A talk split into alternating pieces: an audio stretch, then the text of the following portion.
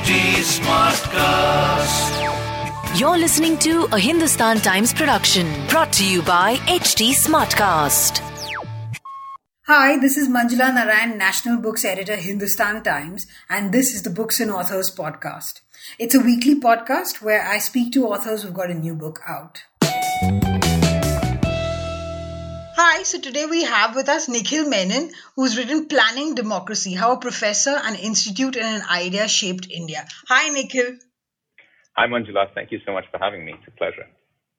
Yeah, so you know, I was reading this book, and it's like really interesting, and it you know touches on uh, on on the you know on India's history of planning, and uh, and a period like we were saying, which isn't which is only now beginning to be studied properly you know the immediate um, post independence period. So maybe i should just read this flap so that listeners know what the book is about.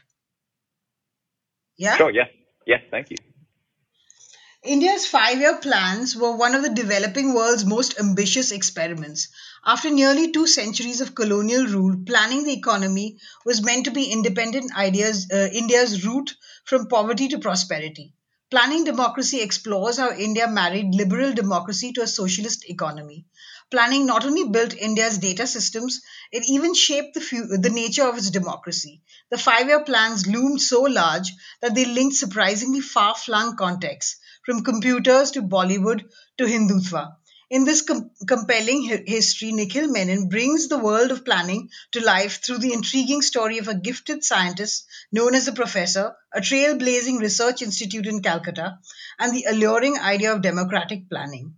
Set amidst go- global conflicts and international debates, Menon reveals how India walked a tightrope between capitalism and communism. Planning Democracy recasts our understanding of the Indian Republic, uh, uh, uncovering how planning came to define the nation and revealing the ways in which it continues to shape our world today. So, you know, what I found, maybe we should just start with the professor, because that is a great character sketch, you know, that you've put in there. So, you know, talk about the professor. Let's start with him. And, you know, his drive and the mm, setting up the planning commission and all the things that went into it. Talk about. Absolutely. Uh, thank you. Uh, the professor, uh, as I refer to him, uh, is Professor P.C. Mahalanobis, Prasanta Chandra Mahalanobis. And the reason that I refer to him in the book as the professor is because uh, he was widely known uh, in Indian professional and academic and policy circles as the professor. And as I point out, he even signed his own correspondence sometimes as just the professor. Um, hmm. So Mahalanobis is, I think, not well remembered enough in India today. Uh, he was certainly one of the most influential Indians of his generation in the 1950s and 60s. He is the person responsible for establishing the Indian Statistical Institute in the early 1930s, which went on to become one of the leading and pioneering institutes for statistical research in the world. Uh, he's responsible with the Indian Statistical Institute in Calcutta for establishing the central statistical office that we have till today, the National Sample Survey, which we use till today to measure employment, uh, agriculture, industry, our poverty line. Uh, but perhaps the reason that Mahalanobis was that influential is because he was the person that authored the second five-year plan, which was between 1956 and 61. And mm. while that might just sound a very short period, the reason that the second five-year plan was so significant is because it sort of laid out the blueprint for India's economy throughout the 50s to up to right up to the early 1990s until the market reforms. Uh, yes. And so, uh, in some ways, the the idea that we have of the Indian economy before liberalization is the economy and the blueprint that Mahalanobis and the professor lays out. Hmm. So, um, uh, uh you know, but you've you've kind of come, made him come alive you know this um, uh, this this figure i mean he's he comes across as like a really complicated man but with so much drive so you know. Absolutely, yeah. I mean, uh, Mahalanobis was, uh, yes, I, I, think drive is a good way of describing him. Force of personality is another. Uh, he isn't someone who is instantly liked by the people around him, but he is certainly someone that everyone had to contend with.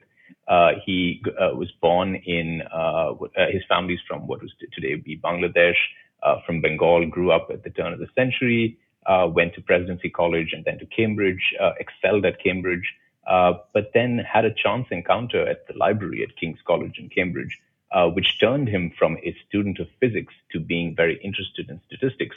Uh, and when he came back to Calcutta, he becomes a professor of physics at presidency. But uh, on the side, as his sort of side gig, as it were, he becomes a statistician and goes on to become, over the course of his life, uh, one of the pioneering uh, and leading uh, statisticians of his generation. In fact, some uh, statistical uh, scientists have argued that he was perhaps the most influential uh, statistician of his generation. and as you said, he was possessed of extraordinary drive, made sure to insert himself into domains that he perhaps had no business in. He was not trained as an economist, but uh, tried to ensure that he was at the center of India's economic discussions. He was not a diplomat, but uh, trampled on the toes of India's uh, professional foreign service. We have uh, evidence of multiple letters from different diplomats and people in the IFS complaining to Nehru that Mahalanobis is all over the world in Geneva, in Moscow, and in the US, making promises to people that he has no right to be making, uh, or trying to sort of make deals for India. So, for example, to get India's first computers from the Soviet Union, it's Mahalanobis who finds himself a seat next to the Soviet ambassador at a sort of lawn party in Delhi uh, and tries to wrangle that out of them. yeah. So uh, you know this whole um, establishment of the the statistical infrastructure and then later computerization. You know, you you make this point that computers kind of came to India not like what is now popularly believed by that Rajiv Gandhi got them in, and you know, but it was much earlier. So talk about that. Yeah, absolutely. I think that the uh, popular idea in India is that um, you know Rajiv Gandhi was this uh, technologically savvy prime minister, which comparatively or relatively he was, and that he's responsible for India's digitization. Uh, but as I point out in Planning Democracy, the story goes much further back. It goes back to um, to the late 1940s and early 1950s, uh, Mahalanobis uh, hears about this computer, which we have to remember the 1940s, the computer or electronic brain, as it was sometimes referred to, was this quite uh, amazing object, a sort of a fantasy object that people desired, uh, and mm. also quite ridiculously expensive. Uh, a computer in the mid 1940s cost a million dollars uh, and another mm. $200 for upkeep. So Mahalanobis hears about these computers and learns about them when he's traveling uh, in the United States uh, at Harvard and at Princeton, meeting scientists there. And he talks to them about, you know, whether India can have a computer. And he realizes that the reason that India needs a computer is because India wants to plan its economy. And if you want to plan an economy, you need to be able to basically crunch very, very large sets of numbers. And because he was so intimately associated with the National Sample Survey, he was he was well aware and well positioned to realize that India would be in need of such machines in order to use the kind of data that the National Sample Survey was, was uh, producing. Um, and so, uh, so it is actually planning and development that causes India to pursue computers rather than, say, military requirements. Uh, and it is in the, the 1950s that then Mahalanobis pursues uh, computers really quite indefatigably um, in the US, in Europe, in the Soviet Union. And I chart all of this uh, in one of the chapters mm. of my book about how he is constantly writing letters, traveling the world, meeting people, trying to figure out a way in which India can pay for it. Because, of course, for a poor country like India, spending a million dollars on a computer just does not seem viable. And so India has to find a way to get it for free. And um, as I point out, one of the problems with getting it from the Soviet Union was that the Soviet Union had an information blackout under Stalin. So India didn't even know about the, the computer developments there. And the problem mm. with the American was that Americans basically thought of Mahalanobis and the, the professor as a communist. And yes. during the Cold War, why would America give a computer to a communist and to a communist institute, as they thought the Indian Statistical Institute? Uh, the funny part of all of this is that Mahalanobis was completely unaware of this view of him. and so he's constantly writing letters and, you know, he keeps getting sort of uh, responses that are lukewarm. But uh, as I found, there are these classified documents between the State Department and the embassy in Delhi saying that no, we can't hand this over to them. Uh, these are communists, and why would we do that? Hmm, this commie wants our uh, tech to kind of yes, supply exactly. and that you know, and obviously it can only be put to good uses. He says it's for development, but really, mm. you know, what if they secretly use it for something else? Yes. So, and he was finally beaten to the computer thing by uh, uh, Homi Bhabha, right? Who got the uh, the first Actually, big- not. I mean, uh, Mahalanobis is responsible for bringing the first two digital computers to India. The first two computers, digital computers in India, uh, were from Britain and then the Ural from the Soviet Union, which came to Hmm, Calcutta.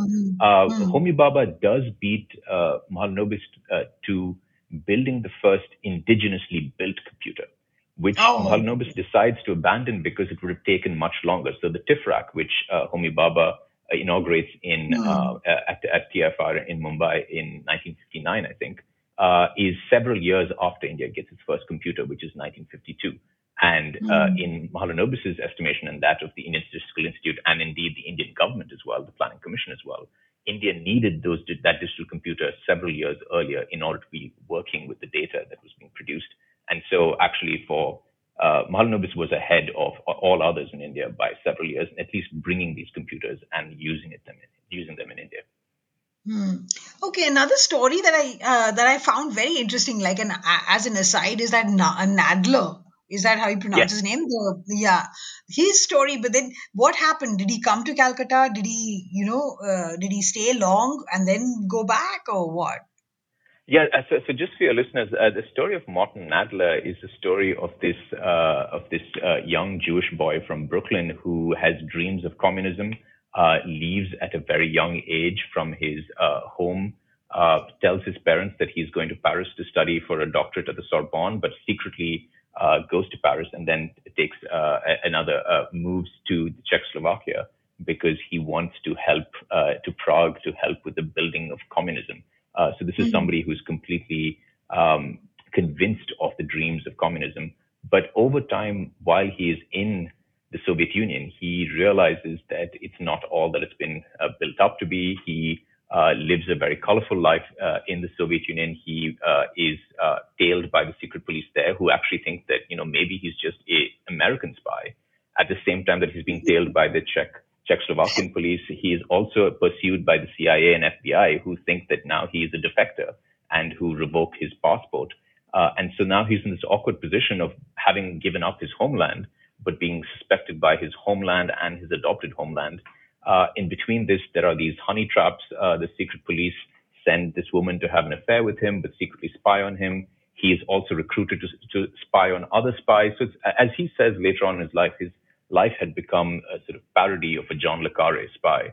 Um, and uh, but the reason that this is interesting to to uh, uh, to Indians is that Morton Nadler, in the middle of the 1950s, realizes that he's in such a bind that in order for him to be able to go back home to America at some point, where, by the way, I forgot to mention, his own mother was spying on him through phone calls and yes. reporting to J. Edgar Hoover at the FBI.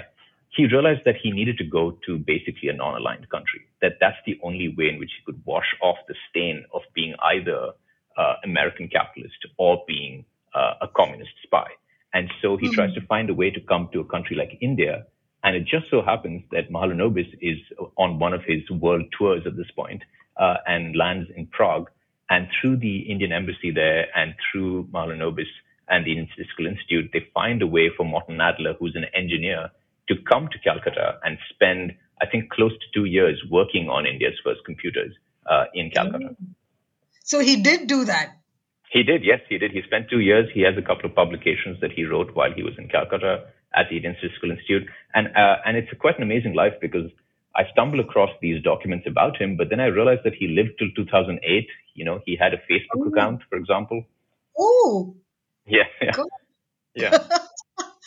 Oh, because he, uh, I mean, I, uh, of course, I was like interested in the whole story, but then this stood out like it's like some Cold War fiction, you know? So Exactly, and I think that he himself realized that it, that's why he refers to it as like a sort of Cold War spy thriller character because uh, he realized that his mother was spying on him. He realized that the FBI was was that invested in him only once he, in much later on in his life, in the 1990s and early 2000s, he put in a freedom of information request to the American government to get the now declassified files on himself which is when he realized that, you know, to his great sadness, that, you know, even his mother had been using calls with uh, her granddaughter, his daughter, to spy on him and to convey that information to uh, Edgar Hoover at the FBI.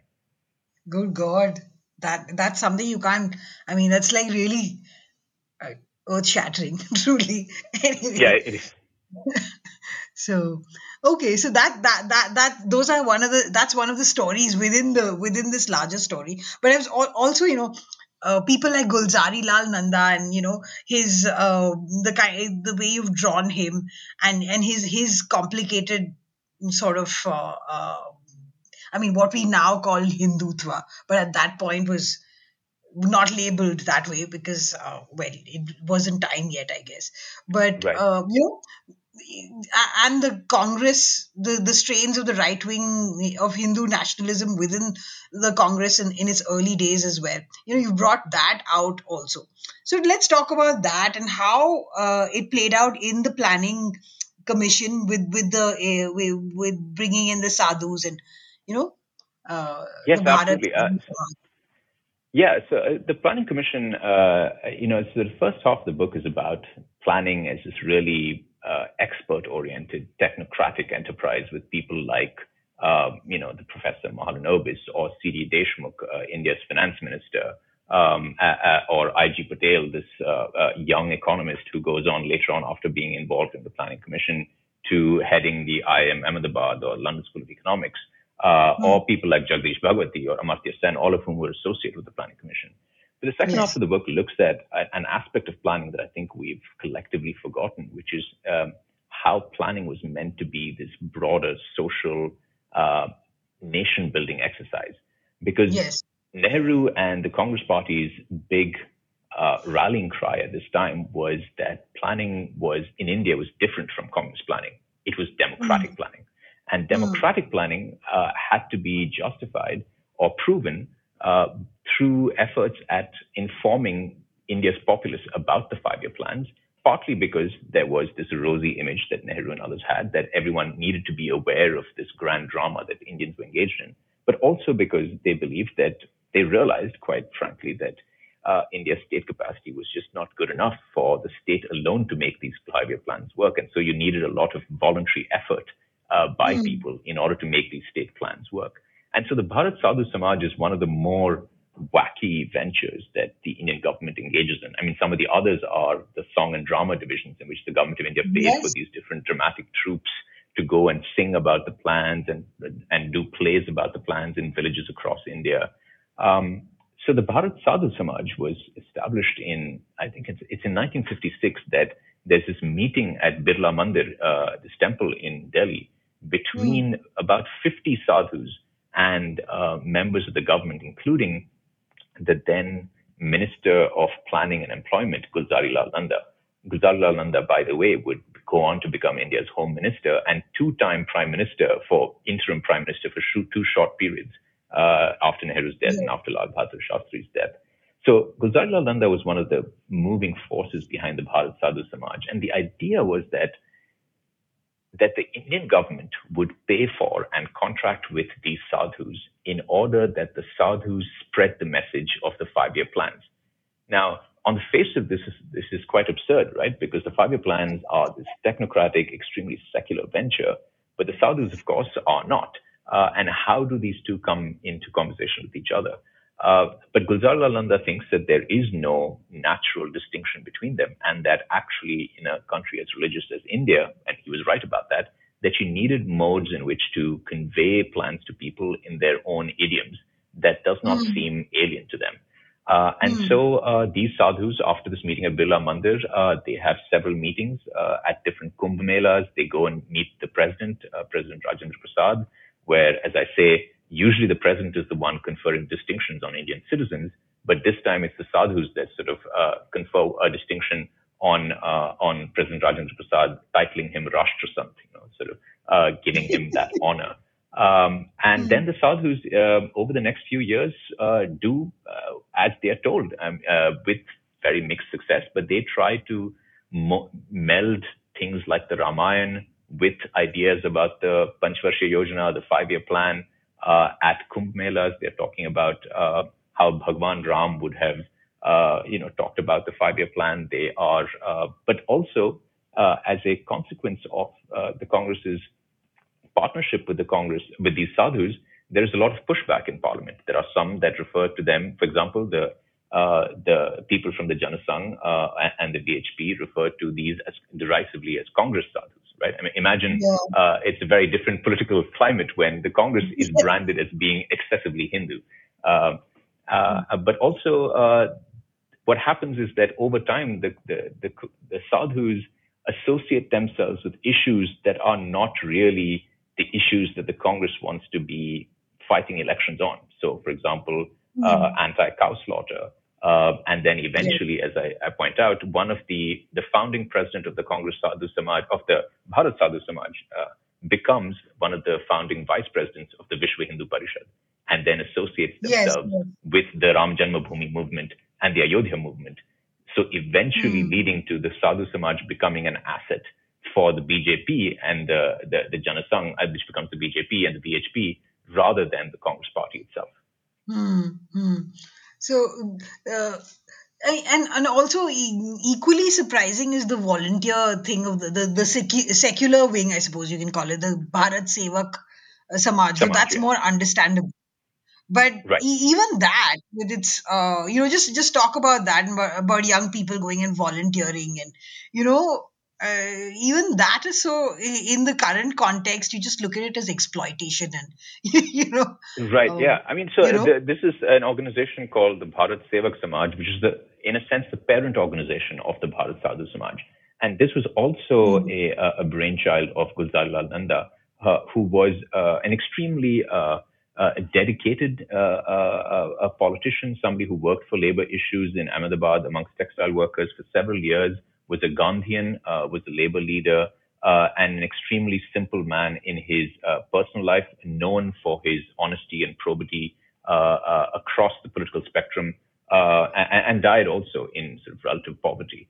Um, mm-hmm. Gulzar Lal Nanda set up, or, or, in conversation with Nehru, set up this thing called the Bharat Sevak Samaj, which was meant to be an outlet for India's youth or uh, India's professional classes to get involved in this nation building venture uh, I think that we forget sometimes the, the romance and the idealism that large sections of Indian society had about uh, Indian independence and what this country could be. And in the early mm. 1950s, there were a lot of people that wanted to work for free without payment uh, for the mm. building of this country. And so the Bharat Sevak Samaj would be uh, deployed for things such as dam building, building schools in villages, building hospitals or dispensaries, even doing work during the 1962 India-China war uh, in uh, in rebuilding uh, different buildings, etc. And the Bharat Sevak Samaj was very successful in certain places. In certain places, it was able to direct thousands of people doing free labor in building embankments, for example, in uh, uh, on rivers that would flood constantly. Uh, there are these yes. reports that we have of of lots of money being saved and time being saved because you had a hmm. free and volunteer labor force that was willing to work towards uh, these ventures. Hmm. Hmm. And also the you know you've also brought out the the how everybody brought into the uh, bought into the idea of planning itself, right? So let's talk about that about how planning represented a sort of middle path for India in a you know along with its non-alignment in, in, in during the Cold War period. Absolutely. I, I think that it, it's it's important to remember that planning, which uh, today feels uh, so outdated and uh, to, to to many people so discredited, was at a time uh, in India extremely popular. And I don't mean just extremely popular within the Congress party, but across the political spectrum. And I think that the mm. context that is relevant for that is to look at the early 20th century you have actually from even the late 19th century, from the 1860s and 70s onwards, you have the the Meiji Restoration in Japan, which brings to, to power this very centralized government that turns this Asian nation around. You have yes. with the uh, five-year plans of the Soviet Union in the early 20th century, this uh, almost amazing transformation of an agrarian nation into a rapidly industrializing nation. In the 1930s, mm. uh, in, uh, after the after the, the Great Depression of 1929, even America seems to be engaging in what some people would call centralized planning, with the state playing such an important role in the government. Uh, Britain in the mid 1940s, the British Labour Party's manifesto, when it comes to power, as late as 1945, explicitly states that it believes in planning and the state's control of certain industries. And so, to people like uh, uh, uh, Subhash Chandra Bose, to people like Jawaharlal Nehru, to even uh, Rabindranath Tagore, planning seems to be the solution to a country's poverty, whether you are capitalist or communist, right? That that planning itself is not associated with it's just a tool. It's not associated with these political ideologies necessarily. Um, we have in the 1940s mm-hmm. Indian capitalists, and this is something that we forget. Indian capitalists are not opposed to planning. Indian capitalists, in fact, in 1944 proposed the Bombay Plan. Tata, Birla, yes. uh, Lala Sriram, these are all people that propose a planned economy in which they argue that uh, the state needs to control certain aspects of the economy. The state needs to have a very important role in leading the economy. Uh, G.D. Birla uh, gets up at, at FICCI, at the Federation of Indian Chambers of uh, Commerce and Industry, and uh, pleads with other industrialists, saying that we need a planning economy because that is the way of the future.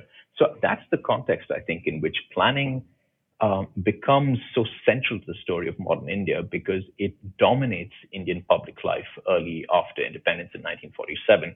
Uh, in politics, people are constantly speaking about it, whether it's the Congress Party, even the Janasangh uh, is talking about, which the, uh, the precursor to the BJP is talking about socialism in different forms.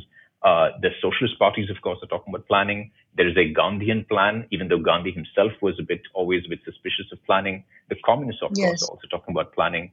Uh, and so it is one of the great uh, political experiments of the 20th century of how India tries to, as you say, walk this middle path between the communism of the Soviet Union and the capitalism of America by saying that we will adopt the liberal dem- democratic principles of the West, but at the same time, we are inspired by and believe in a version of this Soviet inspired five year plan, uh, centralized planning system. Hmm. And also, there's um, I can't find it right now, but there's an economist who mentions how uh, uh, planning is sort of inevitable uh, when you know uh, in in a year, uh, in in the age when uh, you know colonies are becoming independent or words to that yes, effect. Yes, I, I, think I think it's that's I.G. Patel uh, who, uh, as I said, was a a go between between Delhi and Calcutta during the second five year plan debates, but mm-hmm. then goes on to uh, head both IIM Ahmedabad and become the director of the London School of Economics. as he says. there was a, an aspect of planning that appealed to people that had fought colonialism uh, planning yeah. seemed to be the uh, uh, sort of almost twinned alongside anti-colonialism. Why? Partly mm-hmm. because India's colonizer, Britain, was also seen as an arch capitalist nation, right? And so to be, there was very little space politically for a pro-capitalist political position, because that's why you see mm-hmm. across political parties, all parties uh, subscribe to some form, even if more in letter than spirit, some form of socialism. Uh, and so, yeah. anti, and so being a planning based state is seen as being an anti colonial state. Uh, and, and, and, and you see this not just in Asia. You see that in Asia, uh, of course, you see India plans. The South Korea has a planning body. Japan has a planning body at this time. Uh, across the world, France has a planning body at this time. Uh, in Africa, Tanzania, Ghana, Sudan, they all have planning bodies as part of this anti-colonial spirit as well. Hmm. Hmm. Okay, and let's talk about the you know you this this was very interesting the national sample survey uh, and how um, and what a momentous kind of uh, thing it was you know. Yes, uh, yes, the national sample survey. Uh, I mean, it, it, though it does sound extremely uh, dry, I admit. No, it doesn't sound dry at all. So I, I hope that I convey uh, how it is quite a drama uh, the establishment, uh, the unfurling of this vast uh, sample survey, which which the Hindustan Times actually at the time refers to as the largest such survey undertaken anywhere in the world. Uh, and economists until today, such as uh, Rohini Somanathan, uh, Abhijit Banerjee, etc., have talked about how Angus Deaton, multiple Nobel Prize winners, have talked about how uh, these national sample surveys were the inspiration for several of the World Bank surveys that have that continue to be conducted across the world today. So it is a fundamental contribution to development economics that India makes and the Indian Statistical Institute makes at this time. Uh, the reason that India wanted this sample survey is because, as Nehru talks about in the in the mid 1940s, uh, India did not even have enough information about the Bengal famine that had cost you know so many millions of lives uh, India did mm. not hmm. know enough about its agriculture, about food production. And so this was seen as a very urgent thing to fix. Uh, and the, luckily for India, it had the Indian Statistical Institute, which had been established uh, two decades prior uh, and was already one of the pioneering institutions uh, in in setting out this new technique called randomized sample surveys, which allowed mm-hmm. for you to instead of going from plot to plot, covering the entire landmass of India, to measure, for example, how much grain or wheat or rice is produced, to instead select a small sample and from that project outward to what India's sort of national production is. Uh, and so uh, this technique was made uh, was refined at, uh, in Calcutta at the Indian Statistical Institute and made operationalized through the National Sample Survey, where they partnered with the government of India. And the first National Sample Survey uh, goes into effect in 1951. Uh, it's an enormous enterprise in which uh, hundreds of sample survey investigators have to go across the country. Uh, and as I, as I write, they have to brave going to thick forests, falling prey to disease, uh, falling prey sometimes of fearing being eaten by man-eating tigers. Uh, these are all sort of recorded in Mahalanobis' uh, diary. Yes. But yes. what it produces is this extraordinary burst of in, uh, data for India that captures quite granular details about uh, the lives of people across the country. Uh, which allows you to to make these big uh, to, to pass trends and to make pr- projections of where the economy is headed but also to know very intimate details about people's lives. So, for example, I look at one sample survey and talk about how it gives you details about how much uh, uh, coriander is being consumed by the man in the house, or how mm-hmm. much uh, chili or turmeric is being used in the cooking. Um, and, and, so you do get this very, very fine grained uh, detail about people's lives, uh, which is quite, which, is, which uh, has been noted by social scientists across the world was quite unique to India and has been copied from India, and India is seen as a trendsetter in that regard. Hmm. And which brings us to the current, uh, uh, you know, problem of obfuscation of data, right? Right. So, you want to talk about that? Yes. I mean, I, I should say uh, at the outset that uh, political interference in um, either the the production of data or the or the uh, airing of data has always been uh, a part of our life. And so no government is completely innocent of it. But uh, we do, for example, see under Indira Gandhi, uh, especially a lot of interventions in these processes. But uh, mm-hmm. I think that uh, in the estimation of several economists, um, there have been these petitions signed on by hundreds of scientists, social scientists, economists, statisticians, talking about how in the last six years or so, um, either uh, employment data, for example, uh, uh, right before the last general elections in 2018 that showed that India's unemployment was at a 40 year high. That data, right before it was supposed to be released, got uh, suppressed. Uh, a, sam- a, a, different survey that again produced results that uh, showed the government in a less than flattering light uh, was scrapped entirely.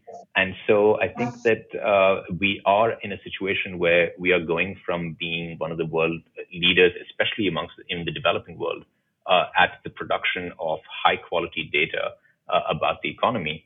Uh, to being one in which people are increasingly uh, nervous about using this data and trusting this data or knowing whether the government is being entirely honest in its in its sharing of data. Hmm.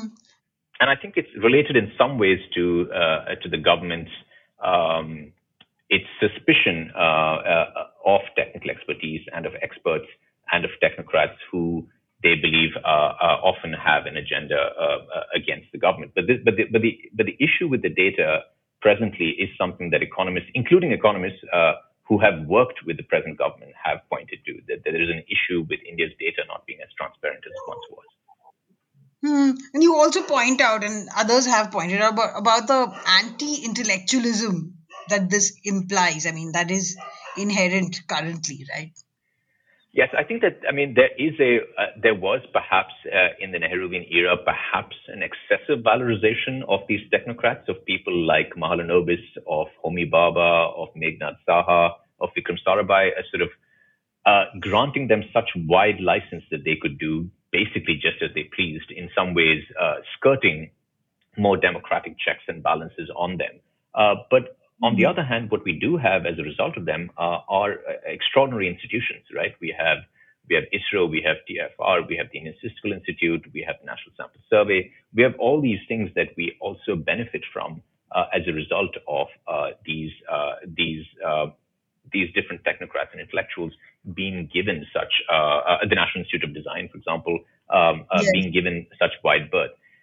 There has been, I mean, captured perhaps in Prime Minister Modi's phrase of you know hard work over Harvard. Uh, though I don't think there's necessarily any uh, natural uh, tension between the two of them. Um, I think that there is a, a certain anti-intellectualism, and I think it perhaps is related to uh, the BJP feeling like they have been shut out of uh, academic spaces, but also a belief that that uh, that experts on different fields, whether it's history or economics, etc., come from a certain worldview that they don't share. They come from a, a, a secularist world, worldview often, uh, or pseudo secularist, if you were to trust the, the word of the, government, uh, and that, mm-hmm. that they just fundamentally share a different worldview, and that uh, those worldviews uh, have to be distrusted in order for the kind of government policies that they want to be successful. So then, going forward, what does this mean for Indian statistics? You know, it's uh, like bad news, that, right? I mean, as an Indian, I my hope would be that uh, that that it's that the bad news is temporary, that uh, better sense prevails. Because the thing with economic data is that it's not really even in the government's interest to be suppressing data or to be uh, yes. to even more dangerously scrapping certain surveys because at some point you lose even as the government you lose sight of what the reality is and that i think yes. is a dangerous terrain for any government to be on because then you can lose sight of what is actually happening on the ground. So I think that in the uh, one would hope that in just as a matter of pure self-interest, any government would want to have the most rigorous uh, data collection and data sharing uh, uh capabilities uh, as possible, and and sort of you know restore India to the place that it once was, where it was uh, a world leader in establishing such institutions and in, in in sharing such data sets. Hmm. And you know, while reading your book, the other thing that struck me is our absolute, uh, uh, you know, indifference to um, archiving, to properly archiving in many instances. Like when you've pointed out about clerks sort of uh, uh perhaps destroying correspondence so that it's not there in the archives. I mean, correspondence of the uh, pla- planning commission, and also even uh, you know those dra- dramatic whatever the, the societies that were set up to disseminate through drama and song even that isn't recorded yeah. because that would have been a great you know so many plays and so much creative output and all that just vanishes right so talk about i know it, it, would have been wonderful to have access to that not just for the sake of my book but just for the sake of this uh, much more importantly than my book for the sake of this important material being stored uh, for future yeah. generations i think that um, I, this is an issue that has persisted in India across all governments. Uh, India, independent India has not been very good at uh, at keeping its documents, or even if it has been good at keeping the documents, not been good at storing it. Um, yeah. So, for example, I think the pl- problem with the Planning Commission's records is that in some ways it falls because it's a new institution that does not have a precedent in the colonial uh, architecture of the archives. It's sort of mm-hmm. never maybe was transferred from the Planning Commission entirely to the National Archives in, uh, in, in, New Delhi. Uh, I've spoken to higher uh, senior level members of the Planning Commission when it existed, and even they are quite alarmed that that that these uh, documents are not uh, uh, available. But this this is a sort of common complaint amongst historians of modern India that it it is um, that getting access to these documents is not just is is much harder than say colleagues, historian colleagues of mine who work in America or Britain uh, mm. It's not just that the documents aren't digitized, it's just that documents sometimes aren't properly handled. They're often crumbling in your hand, uh, or that they're just not uh, available anymore. And I think that uh, as a society, I think that we need to pay more attention to archiving, to uh, archivists, to the important work that archivists do in preserving national institutions and national memory uh, and societal memory. Uh, because you know uh, you can imagine uh, a hundred years from now, if lots of these documents uh, get lost, that we completely that a lot of these aspects of our history get completely erased from public memory, and that would be a real pity. Yes, yes. So, um, uh, you know, and let, let, let's talk about also the, you know, the winding up of the Planning Commission and, and its new avatar, you know? Yes. Uh, so the Planning Commission, uh, as I as I as I write in in in the book, uh, really loses a lot of its prestige right from the mid 1960s onwards. In fact, mm. once the second five-year plan runs into choppy waters with foreign exchange crisis in 1956, and then again another foreign exchange crisis in 1966, uh, the prestige of the Planning Commission really takes a hit. Uh, and planning uh, ceases to be, especially with then the death of Nehru as well in 1964, ceases to have quite the force as it does as a sort of national master narrative that it once had in the late 1940s and 1950s. And so the Plan Commission then becomes um, an important and powerful, but just another powerful uh, arm of the government. And some of the mm-hmm. executive powers that the Planning Commission had starts to uh, swing towards the finance ministry, which is where I think things stood between, say, the late 1960s uh, and the uh, and the 1990s. Uh, in fact, mm-hmm. uh, um, uh, one of the arguments that's been made or been speculated by scholars about the reason that uh, Narendra Modi, Prime Minister Modi, wanted to make sure that the Planning Commission was sent into the dustbin of history is because he, like many other chief ministers, popular chief ministers, um, resented the fact that they had to every year go to the Planning Commission hat in hand asking for money, right? Despite the fact mm-hmm. that they mm-hmm. felt that they were popular leaders, they, mm-hmm. as popular uh, regional leaders had to go to this technocrat in New Delhi and make a case for why their state needed X, Y, or Z. Uh, and that, and, and given the fact that it is especially associated with the Nehruvian uh, ethos and the Nehruvian institutional architecture, one can see uh, with uh, Prime Minister Modi why he wanted to to do away with it, just as he has quite uh, volubly and clearly made it clear that he wants to move past the Nehruvian legacy. And so I think that once Modi became a prime ministerial candidate and it became clear that he was going to win the elections, uh, the writing was on the wall for the Planning Commission. And so it was uh, consigned uh, to history in 2014 and replaced with this um, slightly confusingly named Niti Aayog because it's both meant to mean Niti as in the Sanskrit meaning of Niti, but also the an acronym, uh, which is the National Institute for the Transformation of India. Uh, and the Niti Aayog, I think, is quite different from the Planning Commission, at least the Planning Commission as it was originally envisaged and operated in the 1950s, because the Niti Aayog really is today a think tank, right? Uh, decisions right. are not really made at the Niti Aayog. We know that decisions are made either at the Finance Ministry or uh, with some major decisions like, say, demonetization made at the Prime Minister's office. Hmm. Okay.